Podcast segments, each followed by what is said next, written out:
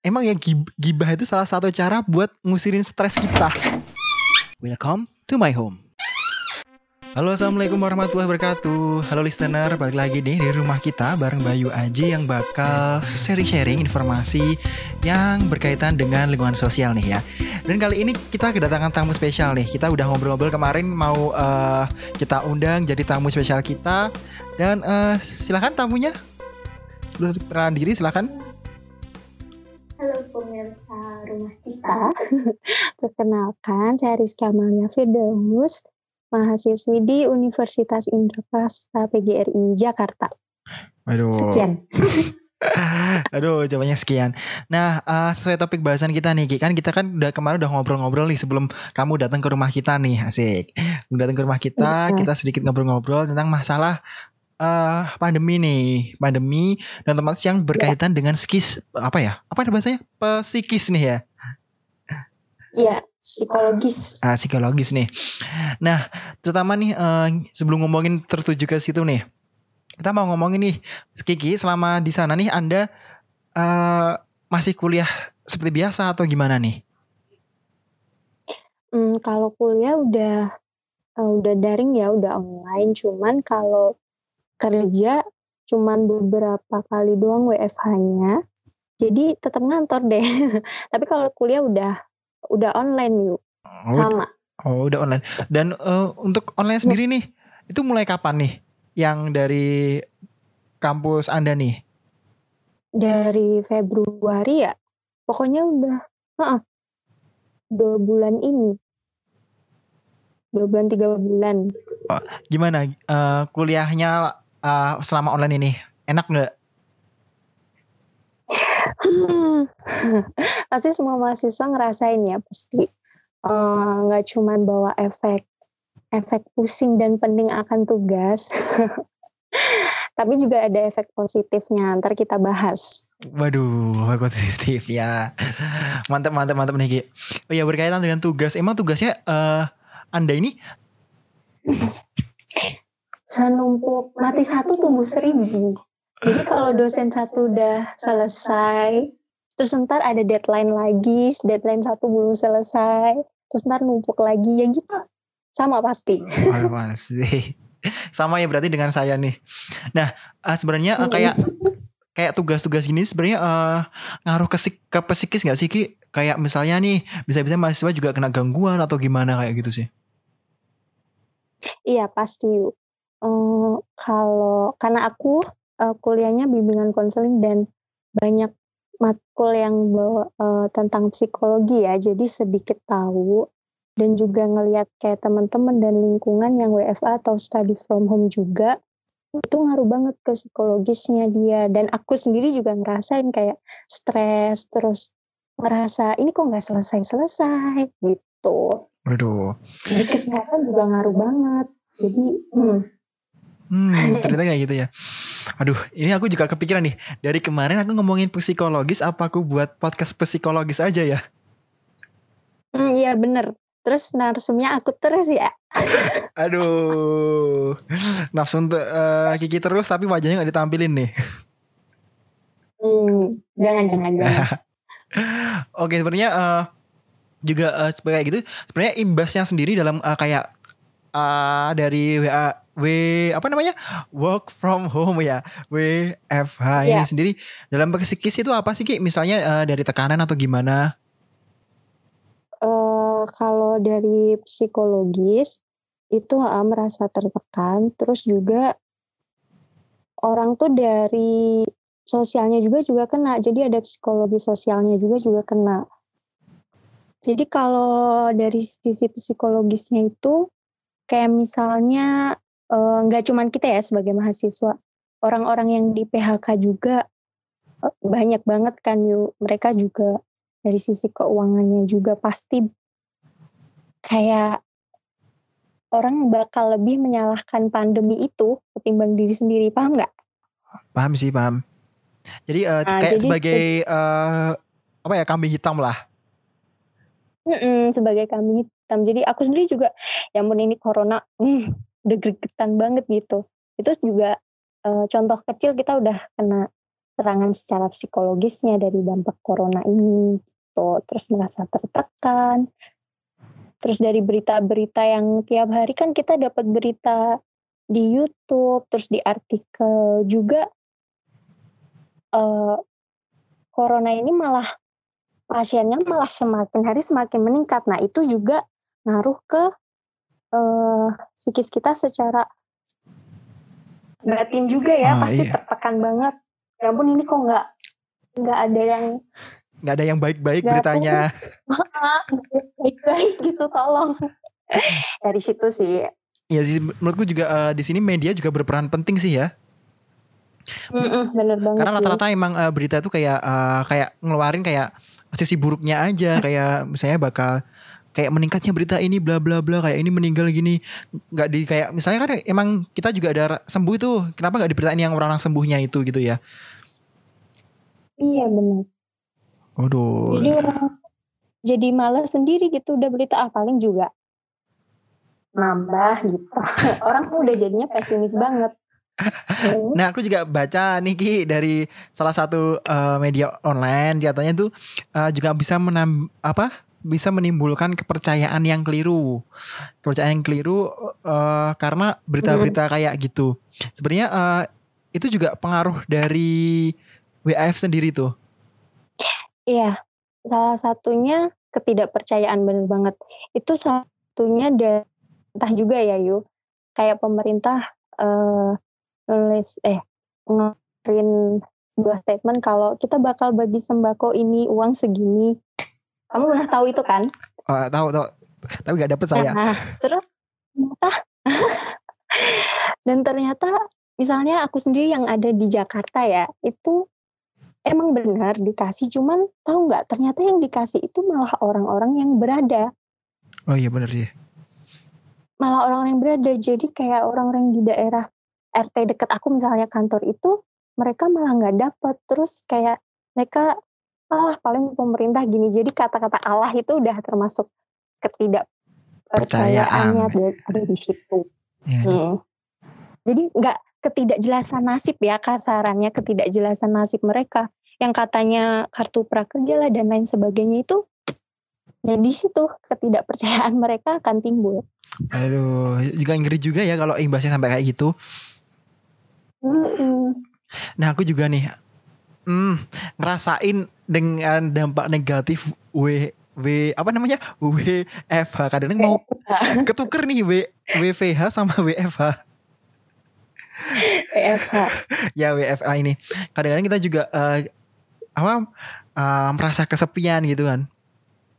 Merasa kesepian mm. terus uh, apa ya kayak emang sih tadi tugas kuliah juga nu ya? ah bosen. Iya bosen itulah. Salah satu emang dari WFH itu kan bosen. Emang emang anda nggak pernah merasain bosen ketika WF kayak gini? Jangan ditanya ya pak. Semuanya pasti bosen. Saya udah pengen kuliah ya Allah kuliah offline tatap muka. Iya sih pengen jalan-jalan. Ah jalan-jalan itu paling penting tuh terutama tuh mm -mm. di sini di Jogja itu tempat wisata tapi ketika kayak libur gini kita beri apa me mengurungkan diri di kamar ya gitu. Iya, iya bener banget. Apalagi Jakarta ya. Tapi ini Jakarta anehnya udah mulai macet yuk. Oh iya itu kan uh, iya sih dari Jakarta aku juga baca berita mulai banyak. Kemarin yang cukup gila sih menurutku itu yang uh, salah satu makanan cepat saji tutup tadi malam tadi malam ya kalau nggak salah banyak dihadiri padahal oh, itu iya, dalam iya. Padahal itu dalam masih dalam keadaan WFH padahal wah gila banget tuh pasti itu jadi klaster baru bisa-bisa. Eh, di di itu ya Sarinah ya. Iya. Itu mereka heboh karena emang itu uh, makanan eh, apa restoran cepat saji itu tuh udah lama banget tuh sudah kayak legend gitu loh yu. Jadi orang-orang yang Jakarta, orang-orang situ tuh pada heboh mau perpisahan gitu dan mereka mengabaikan PSBB. Sementara itu keadaannya rame banget. Iya sih. Tapi uh, kayak gitu sih apa kayak menambah stres gitu loh. Aku jujur nih, aku juga agak merasa stres karena uh, kayak aku udah mengurungkan diri di uh, di kamar di rumah terus ada orang-orang kayak gini oknum kayak gini kayak meng, apa tidak mengindahkan uh, saran PSBB kayak gini yeah. sih itu yeah. kayak kayak yeah. Iya. uh, rasa ah pengen marah pengen keluar sedangkan mereka pengen corona ini cepat-cepat pergi tapi mereka nggak nggak tahu diri ya kasarannya iya kasarnya gitu sih itu saya parah banget sih menurutku nah sekarang iya. Selain itu juga uh, dampak negatif nih, uh, dampak negatif ke psikologis nih dari uh, eh, WFH sendiri nih. Apalagi, apalagi nih selain ketidakpercayaan, terus tekanan, terus apa lagi nih, Gi? Hmm, kalau aku dari sisi mahasiswanya dulu ya. Kalau dari sisi mahasiswa atau pelajar itu pasti dampak negatifnya banyak yang salah mempergunakan waktu selama belajar online. Kamu ya enggak? Kalau aku sih ya. Oh, gimana kayak, gimana ceritain nih, ceritain aku belum tahu nih, ceritain nih. Jadi kita tuh belajar online ini malah dimanfaatin buat nggak belajar, kayak malah buka media sosial, ngegame kayak gitu. Jadi sebenarnya tekanan itu sendiri uh, itu bukan tekanan sih, mungkin karena bosen ya Yu. Tapi itu juga bisa dikatakan sebagai dampak negatif. Kita kurang bisa memanfaatkan waktu. Padahal itu bisa kita ngejar deadline untuk tugas atau buat uh, pekerjaan kantor kita. Gitu, dampak negatif yang pertama. Terus kalau yang kedua, nggak uh, ada bimbingan secara langsung dari dosen atau guru kalau dari kalau siswa-siswi SD, SMP, SMA ya. Kalau kita kan dosen. Jadi kita kayak kurang maksimal gitu kuliahnya. Iya sih. aku sih ngerasain banget ya. Oh, aku tuh juga ngerasain. Dosen tuh kayak, kita kalau di grup WhatsApp atau Classroom, Zoom dan lain sebagainya, dosen cuman kasih PowerPoint, materi berupa PowerPoint atau PDF dan kita suruh baca sendiri. Terus nanti berujung dikasih kuis atau pertanyaan atau silakan yang mau bertanya. Itu di situ aku udah uh, kalau bahasa Jawanya apa? Kelagepan. Kelagepan.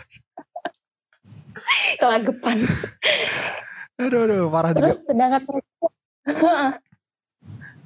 dan oh ya satu lagi uh, efeknya kalau aku di sini kelihatan banget ya anak-anak yang eh, sangat-sangat mencari nilai dan berambisi sekali untuk bertanya kepada dosen. Iya. Ini uh, mm -hmm. itu juga anu kayak menurutku tuh uh, yang masalah itu tadi ya yang uh, anak-anak ambisi terhadap dosen tergantung dosennya sih menurutku karena memang tergantung cara ngajar dia ketika dia ngajarin via online itu gimana. Hmm, iya, iya. Soalnya ada tuh satu dosen, jujur nih, satu dosen tempatku tuh yang asik banget. Hmm. Jadi anak-anak tuh tertarik buat uh, ngikutin mata kuliah dia ketika online kayak gini. Teman-teman pada online hmm. kayak rebutan saling tanya jawab langsung langsung jawab lah tanya jawab tanya jawab kayak gitu kayak anak-anak itu langsung gercep gitu loh aktif tapi ketika ada dosen yang agak membosankan yang membosankan jujur kadang ketika classroom atau apa kita pakai aplikasi zoom dan lain-lain kayak gitu. Itu kita kita aktifin. Mm. audio kita matiin. Video matiin tinggal tidur. Itu bener aku alamin tuh. Itu ketika aku lagi capek dan dosennya itu ngomongnya agak ngelantur tuh. Kayak ke sana ke sini ke sana ke sini. Aku buka aplikasinya Zoom aku matiin audio aku hmm. matiin videonya aku tinggal tidur dan itu bener. Bahasanya itu nggak nggak ada nggak ngaruh apa bahasa bahasan yang disampaikan itu kurang asik emang. Lebih baik enak baca buku daripada dengerin. Uh, iya iya benar-benar ada sih aku dosen gitu. Cuman cuman nggak ada yuk kalau tempat aku ada anak yang mendominasi banget gitu loh buat tanya. Sedangkan anak yang kayak pemalu terus uh, pas dia mau tanya terus misalkan pertanyaannya dibatasin cuma tiga pertanyaan gitu. Pas kita udah mau ini pertanyaan si anak yang berambisi ini mulai bermunculan dan itu juga ngaruh ke psikologis. Jadi uh, kayak ya aku mau tanya tapi udah didominasi sama dia gitu. Anak-anak yang menonjol sedangkan kalau bahasa ininya anak yang gak terlalu ini ya. Yang terlalu yang apa ya? terlalu, uh, anak apatis apatis lah ya anak apatis ya nah iya ya gitu deh Berarti bener ya itu juga ngaruh juga ke dalam kepuasan anak-anak yang uh, pengen bertanya ini itu. Karena uh, mereka itu kayak aku harus puas nih ketika keadaan kayak ini. Tapi sebenarnya itu juga pemicu dari keadaan stres itu sendiri ya. Bener gak sih, Ki? Iya, bener banget. Kalau aku aja udah aku tuh paling sebel kalau ngomongin corona yuk, jujur. Saking stresnya. Bikin tekanan batin banget. Kok bisa? Gimana gimana gimana? Ya itu tadi dari karena karena aku nggak cuman kuliah, nggak cuman mikirin tugas kuliah, tapi juga tugas kantor kan. Oh iya bener. Jadi keadaan kayak gini terus koordinasinya ke kantor cabang juga jadi agak terhambat. Logistiknya juga kan apalagi ini tol mana-mana udah mulai di ini. Dan dan kadang-kadang dosen itu juga nggak tahu diri. Nggak tahu dirinya itu buat jadwal seenaknya sendiri. Misalnya nih malam dia pengen ada kelas online padahal jadwalnya dia pagi. Itu mm -mm. itu benar-benar nggak tahu diri itu dosen yang itu. Padahal uh, jujur kan kita juga di misalnya nih di rumah di rumah kita juga ada agenda lain seperti uh, beres-beres rumah, kemudian bantu orang tua juga kan. Dan ditambah lagi ini juga bulan Ramadan nih, kita juga ada aktivitas lain dengan teman-teman lain ditambah lagi juga kita yang hmm. kerja kita yang kerja juga uh, punya kayak bukan PR sih kerja ada tanggungan lain gitu dari kantor yang belum selesai. Kadang-kadang dosen tuh minta beberapa dosen sih minta jadwal ketika malam hari. Kamu pernah nggak sih ngerasain nggak seperti itu dan tanggapanmu gimana? Kalau aku sampai sekarang nggak pernah ya. Uh, maksudnya belum pernah belum pernah coba bayangin anak-anak yang praktek diploma itu itu jujur aku rasain tuh itu ketika uh, ini kan aku kan diploma nih di, di empat nih penyiaran itu banyak yeah. banget tugas terutama kayak kita kan ada praktek TV sama radio tuh Seharusnya kita yeah. kita on air on air itu di studio, on air TV sama radio itu di studio. Terus juga ada mm -hmm. kita liputan dan lain-lain. Kemudian kita ada kerjasama sama program studi teknik. Namanya kan kita uh, kalau produk kan manajemen teknik eh manajemen produksi berita terus yang kita ajakin kerjasama itu manajemen teknik studio. Nah, ketika kayak gini nih, kita mulai nih w, WFH nih. Kita liputan hmm. itu nggak ada harus riset online semua, riset terus kita wawancara itu wawancara uh, jauh misalnya ini kita belum ketemu sama orang ini sama sekali nih. Kita harus wawancara walaupun yeah. menurut kita nggak sopan kayak gitu. Terus Iya, iya. Terus kita juga, juga apa? Uh, kayak on air tadi on air studio atau on air studio dan itu harus kerjasama sama anak teknik dan kita kan uh, fokus ke berita atau kontennya kan otomatis tuh kita tuh harus bisa iya. tekniknya juga dari jarak jauh kayak gini kayak kita tuh kayak triple apa ya kayak tiga kali lebih kerja banyak gitu loh daripada biasanya itu iya. juga sangat uh, menekan apa ya tingkat stres kita gitu loh Iya, jadinya uh, depresi nggak yuk? depresi. Depresi. Ini jujur, maaf Pak ya, ini jujur, maaf Bapak Ibu atau yang dengerin podcast ini, jujur. itu kadang-kadang kita tuh bete ya sama dosanya. Kita tuh ya anak muda lah, iya. seperti biasa kita gibah bersama. Gibah bersama di grup kru gitu. Kadang-kadang di grup, ini gila nih dosen kayak gini gini gini, nggak kayak dosen ini ini ini yang prakteknya gini gini. Wah, kita kita keluarin unek-uneknya sama di situ. Sama berarti. Emang ya gibah itu salah satu cara buat ngusirin stres kita. Nah, tapi tiap orang beda-beda ya cara ngusirin stresnya. Kalau mungkin kalau kamu gibah. eh, eh, enggak itu kan emang kalau dari jarak jarak WFH. Kalau hari biasa kalau caraku menghilangkan oh. stres kan jalan-jalan lah. Oh iya benar. Jangan-jangan Anda tidak pernah gibah ini, Bu? Oh, nggak pernah. Nggak pernah. Nggak pernah libur buat gibah. dasar, dasar. Waduh, waduh, waduh. Oh ya, ngomongin tadi uh, masalah apa uh, eh, WFA tadi uh, katanya kamu juga bisa hmm. ada dam menurut kamu ada dampak positifnya. Emang dampak positifnya itu apa aja sih menurut kamu?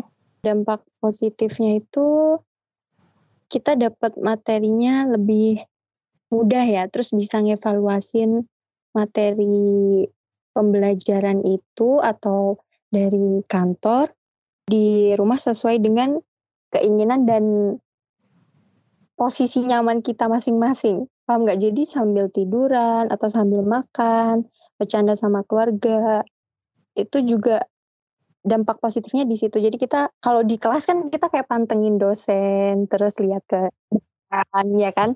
Tapi kalau di rumah uh, sisi positifnya kita jadi oh ya lihat laptop sambil dengerin lagu kayak gitu buat ngusirin rasa bosen. Tapi itu juga tergantung sama anaknya sendiri. Nah, ya ya ya. Iya sih. Contoh nih, kayak aku nih, nggak pernah baca buku, eh baik pernah baca buku sih, nggak pernah kayak uh, repeat materi ulang kecuali yang ada di buku di buku catatanku sendiri, sama ketika aku dengerin langsung. Saya emang agak kurang paham kalau di apa ya suruh lihat di PC atau lain kayak gitu. Oh, uh, coba mulai sekarang.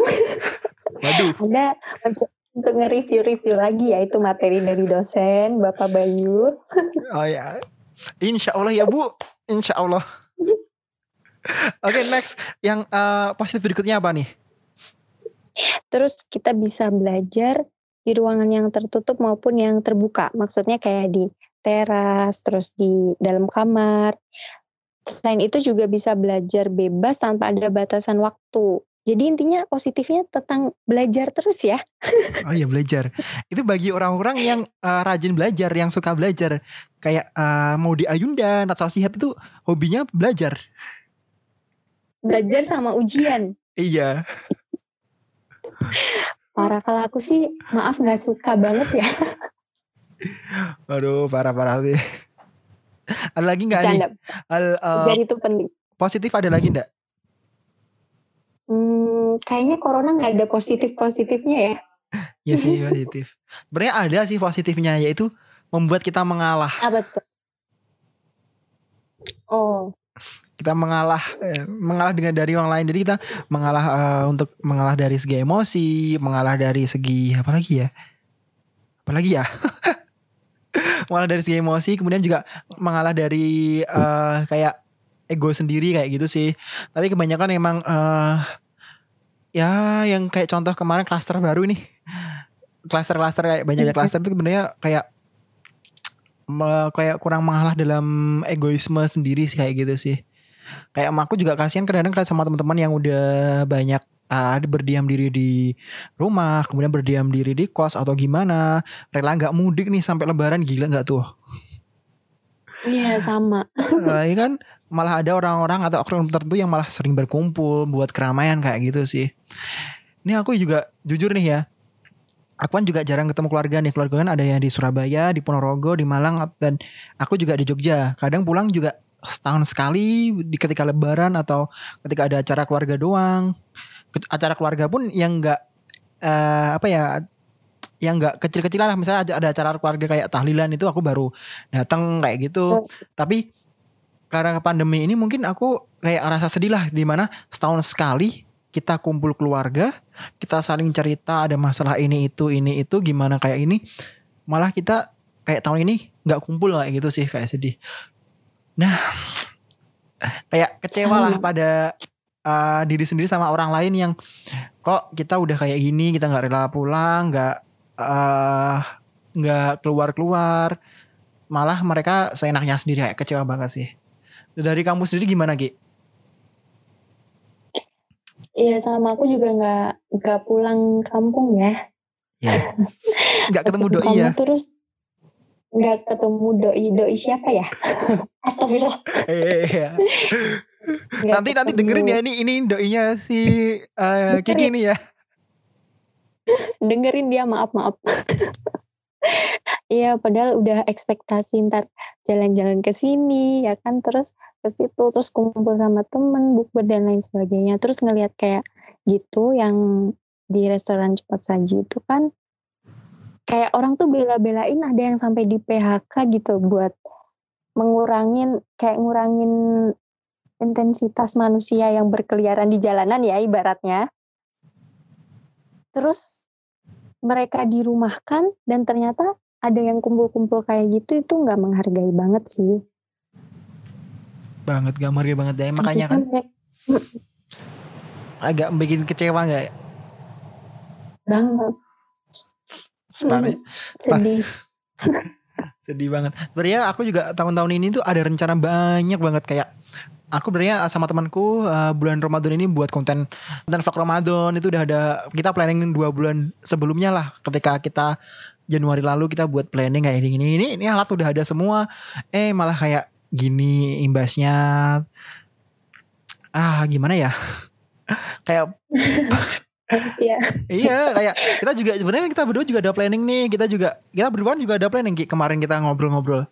Oh iya ya mau ke eh iya kan? makam ya? yang mau ke makam ke makam sahabat kita dulu waktu SMP Iya benar. aduh parah sih. Sebenarnya uh, planet Tuhan yang menentukan. waduh. Kata-kata mutiara dari seorang Rizky Amalia Firdaus. Waduh Sebenarnya juga uh, itu juga dalam keren uh, pandemi ini juga kita juga merasakan rasa takut nggak sih? Ya emang takut tapi takut akut nggak? Kayak misalnya nih kita barang terima barang atau mau kirim barang itu agak rasanya uh, kayak takut nularin atau takut ketularan kayak gitu sih. Kamu rasain nggak sih? Iya kemarin baru dapat paket. Terus sama kakak aku kakak keponakan langsung suruh buruan nyemprot terus dilap bener-bener kayak yang jadi orang yang bersihan banget gitu mendadak jadi orang yang bersihan. Karena kita nggak tahu ya yu eh, virus itu kan datangnya dari mana kita kan nggak tahu walau alam. Tapi kita sebagai manusia cuman kayak bukannya terlalu panik ya tapi antisipasi aja. Kayak gitu juga perlu sih. Bener juga sih. Ini malah aku ada kado buat tiga temenku nih dari bulan Januari lalu eh bulan Januari jadi Februari. Februari Februari lalu belum aku kirim sampai sekarang. Karena udah belum dikirim eh, pas corona kayak gini lagi ya. Iya mau mau kirim aku cuma takut aja di situ gitu loh. Dan aku juga biasa kadang-kadang Hmm. eh, kayak mau ngasih parcel lebaran buat teman-temanku dekat sahabat-sahabatku kayak gitu juga takut buat lebaran tahun ini kayak mau ngasih gitu iya Sumpah itu rasa aduh kayak tekanan banget tuh ke psikologiku kayak ke down banget Iya, tapi kalau aku eh, ngelihat dari eh, menurut aku sendiri ya, corona ini kita tuh jadi kayak kepompong gak sih? Kayak kepompong gitu di dalam rumah. Terus ntar kalau udah corona udah selesai, kita jadi kupu-kupu yang memulai hal yang baru. amin dan saya tambah putih Oh iya. Pemutihan saya juga, tapi enggak pak, saya jerawatan banget. ada iya sama. Itu ya itu juga sebenarnya tuh jerawat tuh efek dari eh, imbas dari pikiran kita. Karena kita stres. Aku baca dari artikel kayak gitu. Eh, dari stres kita kadar gula kita naik otomatis. Dan mulai tuh jerawat Iya. timbul. Aku juga tipe orang aku udah nggak jerawatan lagi tuh sejak SMA dulu tuh SMP eh, aku jerawatan tuh banyak terus kan kamu tahu sendiri kan dulu Iya iya iya. ingat tuh di, di di pipi kananku dulu banyak banget. Terus SMA bah- bahagialah di SMA aku. Bahagia sampai sekarang nih. Ini baru keluar lagi nih jerawat lagi. Sumpah parah banget. Emang emang emang kalau stres tuh kayak micu banget gitu loh. eh selain ke faktor psikis misalnya nih corona, terus ke psik- psikologi, Iya. terus naik lagi nih ke fisik Mm. kayak merembet-merembet gitu kan. Iya benar. Eh, kadang-kadang nih aku juga ada apa celana celana jin aku kan kalau celana jin biasanya nggak nggak berani cuci sendiri tuh celana jin biasanya aku laundry soalnya kainnya beda aku juga was was sejak itu ini ada dua eh, tiga celana jin sebulan lebih belum aku cuci Jorok. eh, bener ya aku takut bener ya. mau cuci sendiri tuh takut warnanya kena kualitas kain kena kemudian juga eh apa ya luntur juga kayak gitu sih tapi kalau aku laundry juga imbasnya takutku eh apa ya kan kita juga nggak tahu nih covid nih Virus. bisa lewat mana aja kayak gitu kan Iya, iya. parnoan jadinya kan Bener. Ah iya bener. Buat orang jadi parno itu. Sumpah aku parno banget Eh, mau ngapain mikir dulu Di sini. Mungkin kalau orang batuk udah diliatin ya. batuk dikit. itu juga parnoan. Tapi em, justru yang buat orang jadi PDP atau positif itu yang sebenarnya dia itu nggak kenapa-napa, terus sugestinya terlalu berlebihan yuk, paniknya terlalu berlebihan, terus jadi ya bisa bisa kena pikiran, terus malah jadi PDP itu ada temennya ibu aku di kediri ya, parno banget panikan, terus kayak sugesti, ya apa jadi berlebihan gitu loh yuk paniknya. Sekarang malah uh, udah meninggal dunia karena positif. Benar. Jadi iya jadi panik boleh, was-was boleh tapi jangan berlebihan karena itu bakal benar-benar nyerang secara batin sama pikiran kita ya. Penyakit itu datangnya dari pikiran sama tekanan. Udah itu aja sih sebenarnya. Kemarin juga ada berita kan, uh, bukan berita iya. sih, diwawancarai salah satu pasien positif yang udah sembuh. Itu juga kuncinya dia sembuh itu apa? Bahagia. Oh iya benar.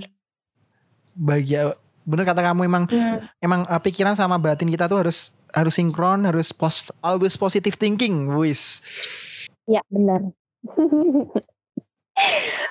waduh nah kan uh, udah bahas-bahas panjang nih mungkin uh, mungkin dari kamu sendiri nih uh, ada kayak uh, saran atau gimana tentang uh, biar kita nggak terpengaruh ke dalam psikis kemudian juga kita tetap uh, have fun kayak gitu sih gimana nih? Biar nggak terbebani oleh hidup dari WFH ini. Oh iya, uh, ini dari sisi mahasiswa atau umum aja? Dari mahasiswa dulu deh. Kalau dari mahasiswa, hmm, pasti yang pertama soal tugas ya, soal kuliah, soal daring, pasti mereka problemnya dan saya problemnya adalah tentang kuliah online. Jadi kita harus uh, jaga kesehatan, terus juga uh, ngejar deadline boleh, tapi harus dikerjakan dengan satu-satu, pelan-pelan. Jadi kita buat reminder kuliah online, terus juga harus disiplin waktu dalam pengumpulan tugas, terus juga jangan lupa tetap belajar, walaupun membosankan, tapi sesekali kita harus tetap belajar ya Yu, walaupun kita Iya iya iya paham. Iya. Kok kok kok kok namanya. Kok ke saya? Iya aku menegaskan aja kita harus tetap belajar. Ya, aku ya. juga. Nah, terus juga karena kita sistemnya online dan dosen cuma ngasih berupa PowerPoint atau PDF dan cuma ngomong di berupa daring doang, kita juga harus tetap nyimak dengan baik materi yang disampaikan. Jangan lupa juga catat hal-hal yang penting terus cari ruangan yang nyaman buat uh, konsentrasi dan pokoknya kita nyaman jangan lupa makan dan berdoa jangan lupa makan dan berdoa dan jangan lupa cari yang buat ngingetin makan nah, Alhamdulillah aku ada ye. uh, iya iya iya iya iya iya bu gak usah diperjelas bu ya. Kasihan saya ya yang lagi uh, ya. Aduh. nah, untuk uh, kita kan dari segi mahasiswa dari mungkin dari uh, umum untuk umumnya? Kalau buat umum sama, cuman uh, mungkin kita harus olahraga juga ya, jangan lupa olahraga itu penting. ya sih. harus ber, ber gak harus keluar rumah, cuman kalau walaupun berjemur itu tabu, itu ngilangin corona atau enggak, tapi berjemur itu juga penting. Dan ada batas waktunya juga. Kalau punya alat treadmill di rumah dipakai. Olahraga, minum vitamin, terus bercengkrama dengan keluarga, quality time dan quality talking itu penting banget sih selama WFH. Eh selama uh, kita berada di rumah, stay at home. Stay at home. Stay, wis mantap kata-katanya. Nah, uh, hmm, pokoknya udah, udah, udah, udah hampir, udah, udah hampir, emang udah setengah jam lebih nih Gi ya. Uh, terima kasih telah datang. Ini ini ini ini ngusir tamu nih saya ibaratnya nih. Ini saya pergi. ngusir tamu dari rumah kita, ngusir tamu dari rumah kita nih. Uh, terima kasih ta, mau datang nih mau tamu ke rumah kita. Sebenarnya nih kita uh, sebelumnya yeah. rumah kita nih mau ada sebenarnya ada konsep uh, udah mau ada konsep secara apa ya podcast secara video udah juga uh, mau podcast secara video atau podcast secara langsung lah kita udah nyediain ruangan sebenarnya buat ngobrol-ngobrol kayak gitu tapi ya karena WFA ini uh, kita terkendala dan mungkin buat teman aku juga ada saran buat teman-teman asik saran buat teman-teman sok bijak banget gua mungkin uh, teman juga jangan terlalu uh, apa ya menforsir diri dalam sebuah kegiatan sekarang ini emang uh, pikiran tuh sangat penting bagi kita. Wih, pikiran sangat penting. Kesehatan pikiran sama batin tuh sangat penting bagi kita. Emang bener kata Kiki tadi emang ya. uh, jangan terlalu apa ya? Terlalu parno karena emang dapat uh, keparnoan kita dapat mempengaruhi psikis sama kesehatan kita. Jadi tetap jaga kesehatan, kemudian juga jangan menforsirkan diri. Nah, ini yang sering dilakukan oleh masyarakat itu begadang. Jangan sering lakukan begadang. Ya, ya. Begadang itu juga bisa menurunkan imun tubuh bagi kita. Ya, itu hmm. padahal padahal aku juga begadang setiap malam. Dan sama. Sama. Udah pokoknya terima kasih buat Kiki yang telah jadi uh, bertamu ya, ke rumah kita, tetap uh, dengerin rumah kita yang insya Allah bakal upload seminggu sekali. Dan selain ada di Spotify sama di Anchor, uh, rumah kita juga hadir di beberapa platform nih, Ki. Udah ada di Google Podcast, kemudian juga ada di Breaker, kemudian juga ada di Radio Publik. Jadi teman-teman langsung aja di searching rumah kita, oke? Okay? Terima kasih sudah jadi tamu pada iya. episode kali ini nih ya tentang uh, w apa uh, imbas WFA pada peskis peskis mahasiswa. Wah, thank you Ki. Nih, nih aku sih khusus. Wassalamualaikum warahmatullahi wabarakatuh.